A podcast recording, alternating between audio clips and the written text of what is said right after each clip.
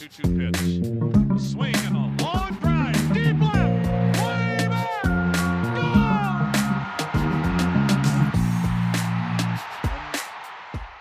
Hey, everybody. Welcome to another Baseball America podcast. I'm Kyle Glaser. We are continuing our scout series today with a very special guest, Twins area scout Jack Powell.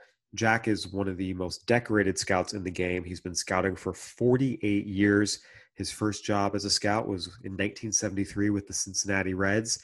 He won two World Series rings as part of the scouting staff for the Big Red Machine, won another World Series ring with the 1979 We Are Family Pittsburgh Pirates, another one with the 1986 Mets, another one with the 1995 Braves, five World Series rings for Jack Powell, and he signed 21 big leaguers, including Rick Honeycutt, Tom Browning, Jose Bautista, Matt Moore, Steve Pearce, Byron Buxton, and his two most recent additions to the major leagues this year were Akil Baddoo and Sam Clay. Really, again, just one of the most decorated scouts in the game, and we're very pleased to have Jack join us from his home in Duluth, Georgia. Jack, you've had a long, successful career dating back to 1973. The list of big leaguers you've signed speaks for itself. What would you say has been the key to your success and your longevity in the scouting world? Uh, the longevity, I think, has everything to do with being able to adjust to the game the way that it's changed from where I began to where we are now. And, um, you know, and I've been fortunate to work with some great people along the way that have helped me make those adjustments. It wasn't anything I d- did on my own because I needed these people to help me every step of the way. So I've been very, very fortunate for that. I was very lucky uh, to start out with some legends, you know, the game. You know, George Digby, uh, Chet Montgomery, Larry Doughty, uh, Julian Mott, George, George Zuraw. You know, those guys like that, Joe and Jim Campbell, they really helped nurture me as a young scout and I still have all that that I carry with me today, along with all the adjustments that I've had to make. What were some of the lessons they taught you that have carried through your career? Uh, yeah, on the field, you know, it's obvious you look for the tools, the run, throw field, hit with power, the pitchers, you know, and they taught me about pitching in baseball. You know, the best two pitches are strike one and strike two. And so that's what I look for with pitchers. And, you know, with hitters, it's just guys that, you know, it's good balance and it just comes naturally and easy for them. If they have to play the game with some effort, you know, it's going to be a problem. And, you know, when I started out, the radar gun was just coming on the scene. So there was the ray gun and the jug super speed. So, and not all teams had it. So, you know, when I started out, I didn't have a radar gun. I had to learn to read, you know, the pitches, you know, the velocities and kind of cheat off of somebody else that would have a radar gun. And a lot of those guys, they would hold the radar gun up close to their chest and just look down so nobody else could see what they got. So that's, you know, just things like that that I had to learn early on. And it's carried on throughout, throughout my career. I have to ask, some older scouts have this innate ability to know what a pitcher's velocity was just by looking at the ball, how it comes out of his hand. Do you have that? That's what I had to learn. Yes. One of the things you learn is that real quick. And, you know, and I learned, you know, pitchers that have sink, you know, what that is. I learned what exit velocity, launch angle, and spin rate was early on, you know uh, Launch angle was guys that could hit the ball up into the lights. Exit velocity is when it went out faster than it came in. And spin rate was a pitcher that could spin the ball, a curve or a slider, and buckle a hitter's knees. And that still applies today. No question. A lot of things, new terminology, but it's a lot of the same stuff that people have been looking at and seeing for years and years and years. I want to go back to 1973, your first job as an area scout with the Cincinnati Reds. How did you get into scouting? the guy that scouted me was Chet Montgomery. And then once I uh, finished playing, and I would always go to Chet's tryout camps and things like that. And so we got to know each other well. And he asked me in 71 if I would like to help him uh, as an associate scout? And I said, yes. And then I learned under him for two years, and then he got promoted to a cross checker and was one of the early cross checkers. And because he knew me well, he hired me to take his place. So that's how everything got started. And, you know, it's went on from there. I've never stopped learning. Absolutely. Your uh, playing career, how high did you rise and what was your career like as a player? Uh, well, when I started out, I was a catcher.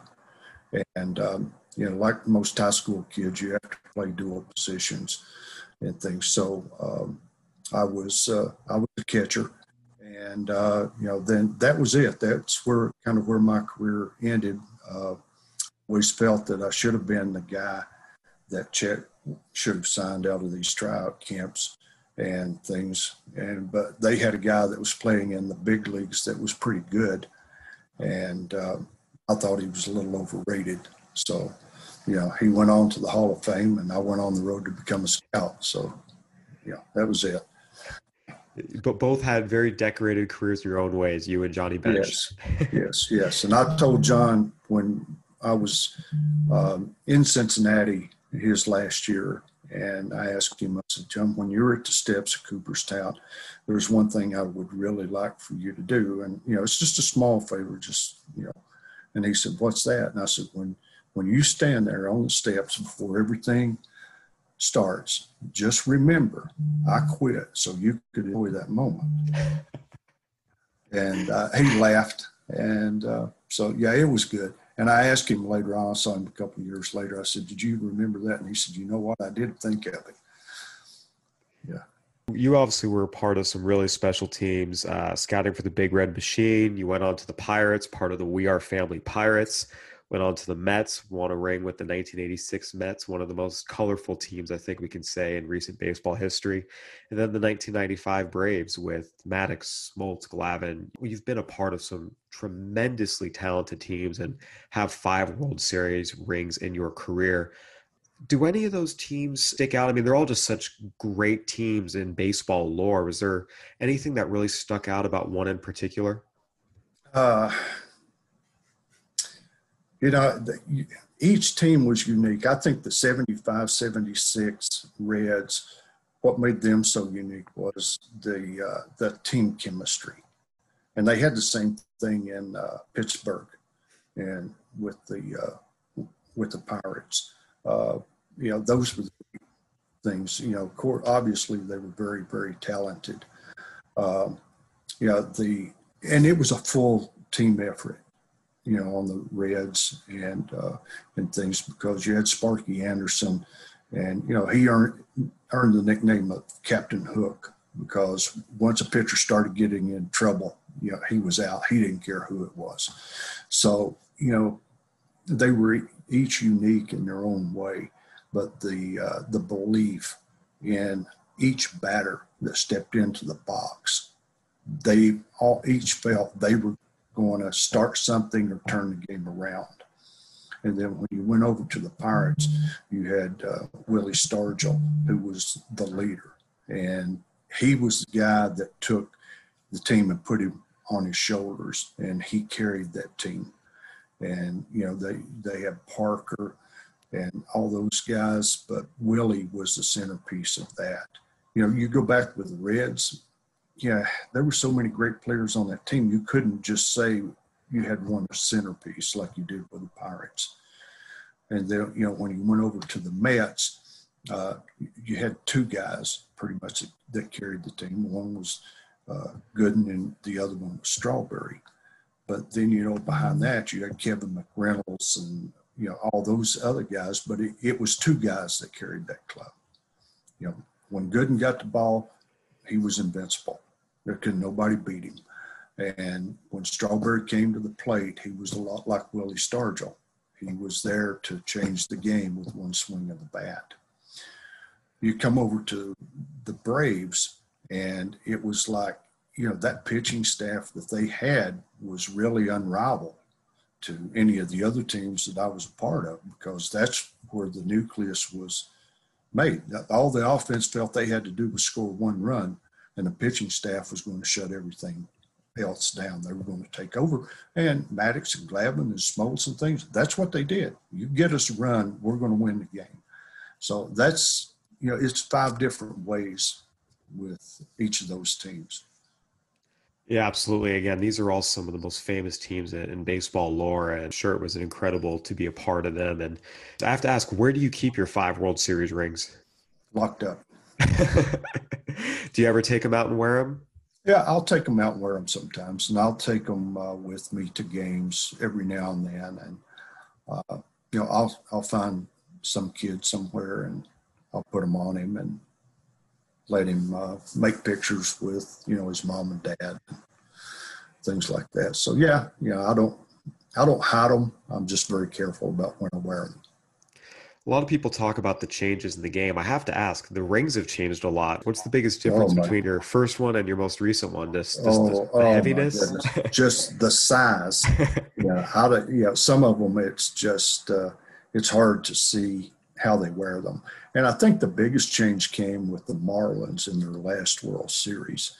Um, you know, the ring that those guys got, it, it, was too big for them to wear. And uh, then, you know, uh, Boston came in with a, a big ring. And then everybody after that, it's gotten bigger. Yeah. And if you look at the Cubs and the Nationals and you know now the Dodgers and things, those rings are so big. I mean, they jump out at you. Going back and looking even at just the Reds ones from the mid '70s to the ones of today, it's very, very, very different. Oh yeah, you're looking. It looks like a high school class ring. The ones we got 75, 76 compared to what they're wearing out today a ring's a ring and you've got five of them and, and, it's an incredible accomplishment so i want to dive into two of your most recent big leaguers that you signed but i have to ask about some of your older guys you've seen a lot of the guys you've signed go on to tremendous success. Tom browning throwing a perfect game jose bautista hitting one of the most famous home runs in postseason history steve Pearce winning world series mvp award. What's it been like for you seeing some of these guys you've signed reach those heights? Uh, it's been exciting because I keep up with my players that I've signed and I've talked with them and things. And I know the struggles that they've all went through, the trials, the ups and downs and things like that.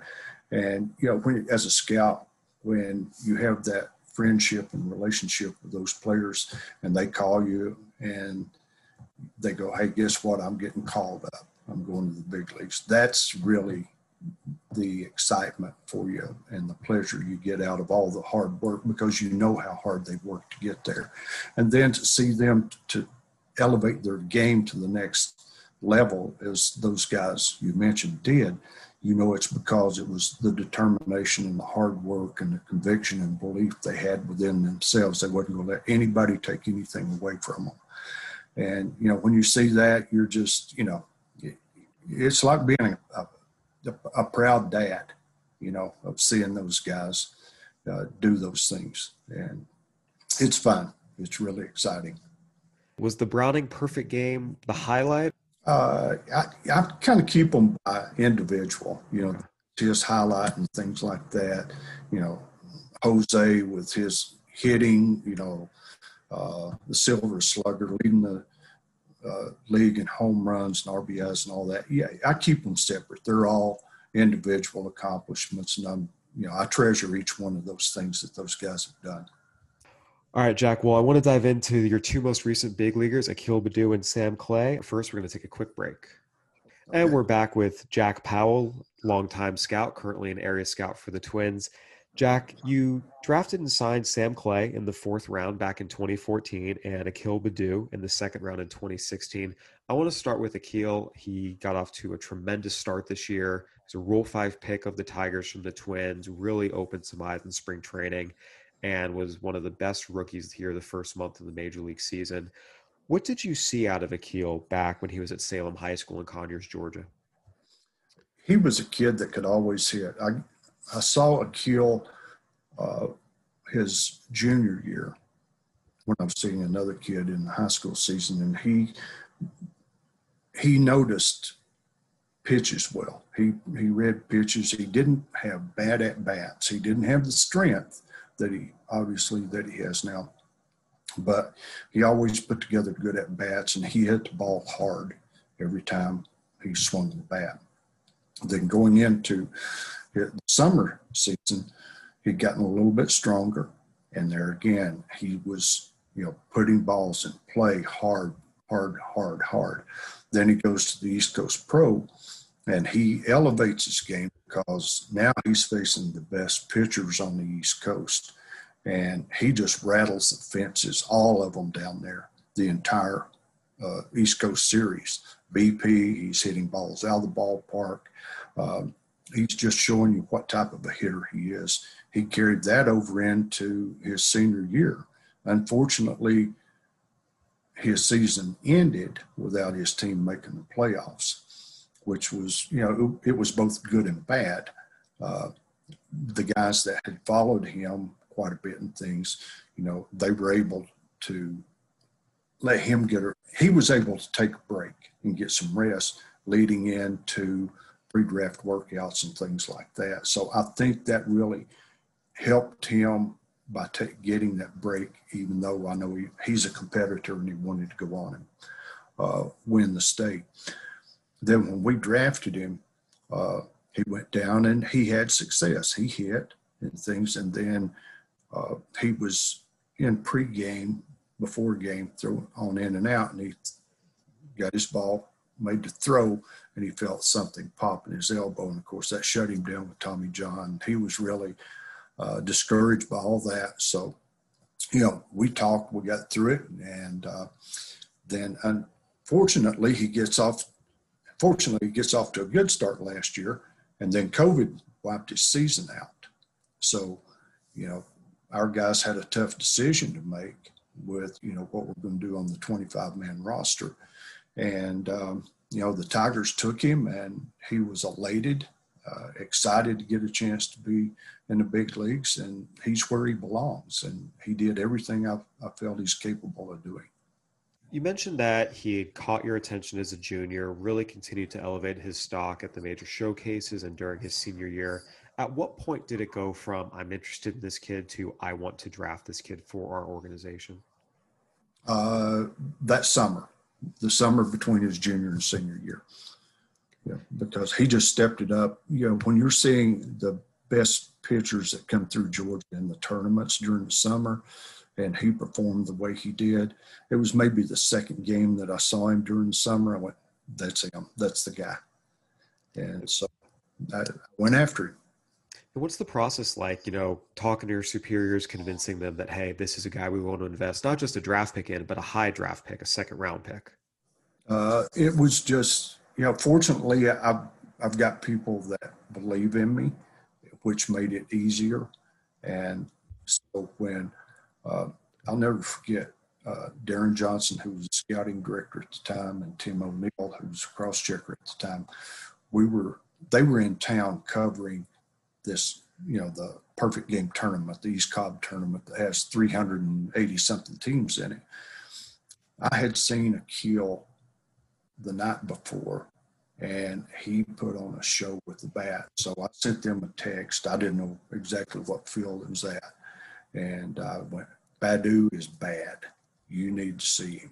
So he plays tomorrow, whatever time and things, and both of them were there. And, you know, he lit it up again and, you know, he lit them up. They had a, uh, they really liked what they saw and we just kept following him and kept working him. And I got to know him, got to know his family, and, you know, they're great people and I'm very happy for him. 2019, he has Tommy John surgery. What was that like for you and him? You mentioned you, you talked to him a little bit after that. I mean, what was that process like in terms of your communications with him as he's going through this grueling rehab? Right. Well, you know, having had the long career that I've had, I've had to deal with players who have had injuries along their way, which helped me help him. So, you know, like uh, Jose Bautista when he was in Hickory, he broke his hand and it cost him almost a whole season. So, you know, going through setbacks and things like that, it's that's the things we talked about, and I related back to other injuries that players have had and how they've overcome them, how he's going to overcome it. He's going to come out better. Uh, there was always a question about his arm strength because he had a below average arm when we signed him, and I, I told him about pitchers who have had Tommy John, and you know, you get in there, you bust your tail, you do the rehab the right way, you're going to come out with a better arm than what you went in there with. You know, just every every encouraging example I could get for him on, you know, previous injuries and how he was going to help prepare for it, and how he takes this time now and studies pitchers and traits and things to look for. We tried to, you know, accumulate everything that he would learn if he was playing, but he's having to sit back and watch. And he did all that. And he worked his tail off, and his arm's better now. It's close to average. It was about a 30 arm when he was in high school. It speaks to the work ethic to come back and come back better. Yeah, and he has that makeup and that mentality. Uh, he's just he's outstanding. He's just he's got such a great baseball mind. You mentioned he comes back, has a good spring last year. Coronavirus shutdown cancels the minor league season. He's left exposed in the Rule 5 draft. Tigers pick him up. I remember talking to some scouts in spring training saying, hey, this guy is having a great camp. I even wrote a quick item about it for us. And he makes the opening day roster, stays with the Tigers, and comes out. The first pitch he sees in the major leagues hits a home run. I have to ask, were you watching that? Yes. Yes. What was your reaction seeing the first pitch? Yeah, it just it tickled to death. I was excited for him. His mom and dad were there, and I was texting back and forth with them. And uh, yeah, it was great. Yeah, we all enjoyed that together. The only difference was they were there and I wasn't. Did you let out like an audible yell, or was it more oh, yeah. fist bump? Oh. oh yeah, yeah, yeah. I came up, you know, with both arms up, and you know, I was happy for him. A big clap, and yeah. And then the next day, he hits a grand slam against the Twins. Obviously, same but... thing. Yeah. just same thing. Yeah, and he was, you know, he was excited about that too. You know, uh, former team, and yeah, he still, you know, he still likes the Twins, and you know, respects everybody in there because they were good to him, and uh, you know, Twins gave him his chance. Now he's taking advantage of it in the big leagues. It certainly has been. Again, his first few weeks there were the story of the season. He has hit a little bit of a slump, but every young player goes through their adjustments. What are you expecting from him moving forward in his career, just knowing him as well as you do, both as a person and a player? Uh, he's not going to let the slump, you know, keep him from doing what he's capable of doing. He's going to work through it. And, you know, there again, he and I've talked about other hitters, and they all go through slumps at certain points. And, you know, the book's out now on him with the pitchers around the league. So, you know, I tell him, I said, you know, baseball's like life it's a it's a game of adjustments all the time and you have to keep making adjustments and figure out what they're doing to you so you can succeed. And if you're in the business world you got to figure those things out to be successful. So i'm not concerned. I know akil he will figure it all out.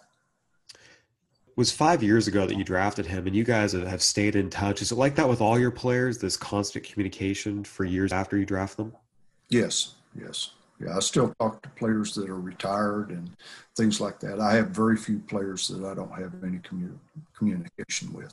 Akil certainly has had a great debut. You had another player make their major league debut this year, and that is Sam Clay, fourth rounder in 2014 out of Georgia Tech.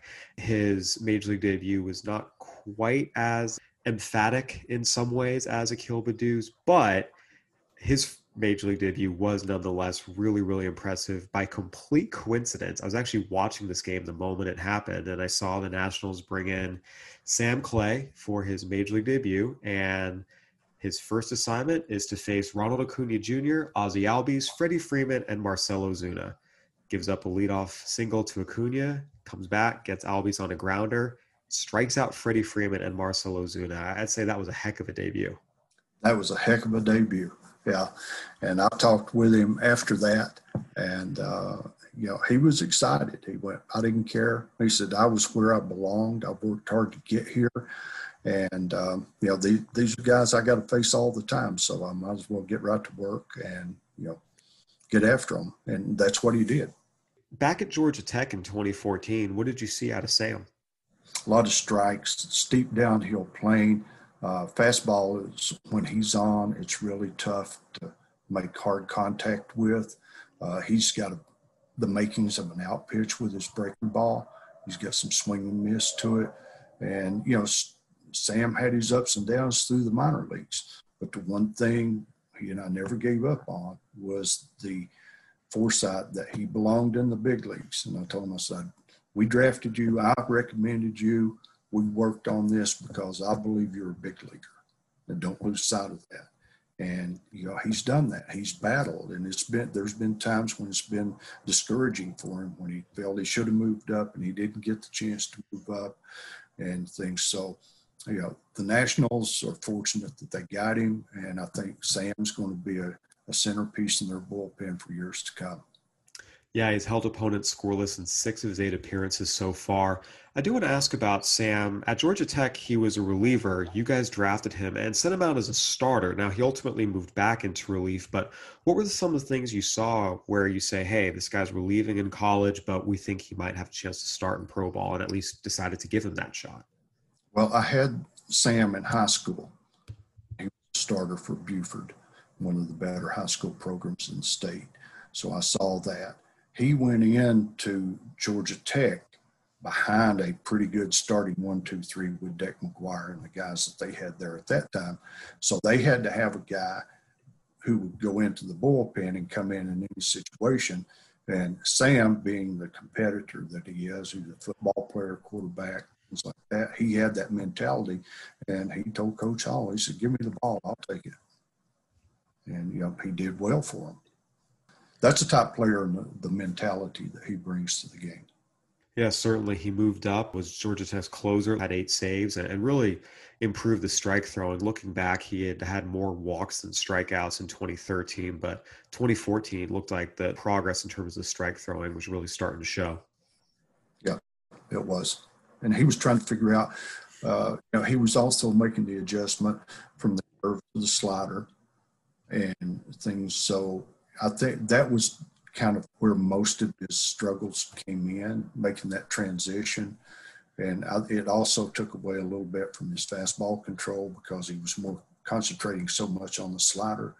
And then he went off and he had a a decent summer. He figured some things out, and he came back in the fall, and he was a different pitcher when he came back into the fall. And that carried over into the spring. You mentioned he's a guy you had in high school. How much do you find yourself leaning on that background sometimes when you're seeing a guy in college maybe have struggles, but because you have that history with him, how much do you find yourself leaning back on that? Uh, tremendously. I keep, for as long as those players I see from high school – who go on and they play college ball, I keep my book on them from when I first saw them to where they are, and I can keep up with their progression, their velocity changes, pitch changes, whatever it is they're doing. So it's huge for me to have that background knowledge and know how they're progressing. You mentioned Sam going to the slider. That was what stood out to me just watching him on TV. And so far, batters have not hit his slider yet this year. They're 0 for 13 against it with five strikeouts. So clearly that's turned into quite a weapon for him. Right. Yeah. And, uh, you know, he spent the entire year last year with in, with our extended team in uh, St. Paul and never did quite get the chance to come in uh, to Minnesota and pitch for us. But I'm happy for him now because you know the Nationals got a good guy. 21 big leaguers. Is it every bit as exciting, just like the first one? Every new guy that gets a shot. Absolutely.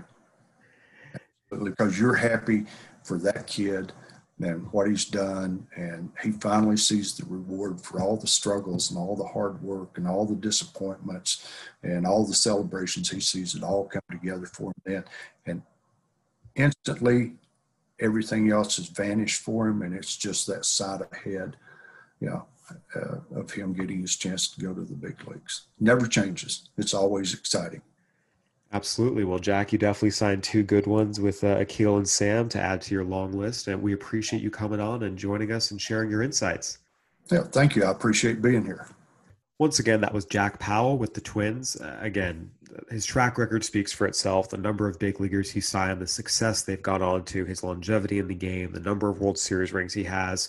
Really, one of the best scouts in the game, and someone that we're very, very honored to have joined us here on the Baseball America Scout Series podcast.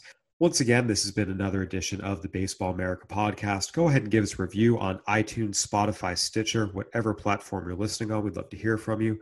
For Jack Powell, I'm Kyle Glaser. Thanks for listening. Stay safe, everybody.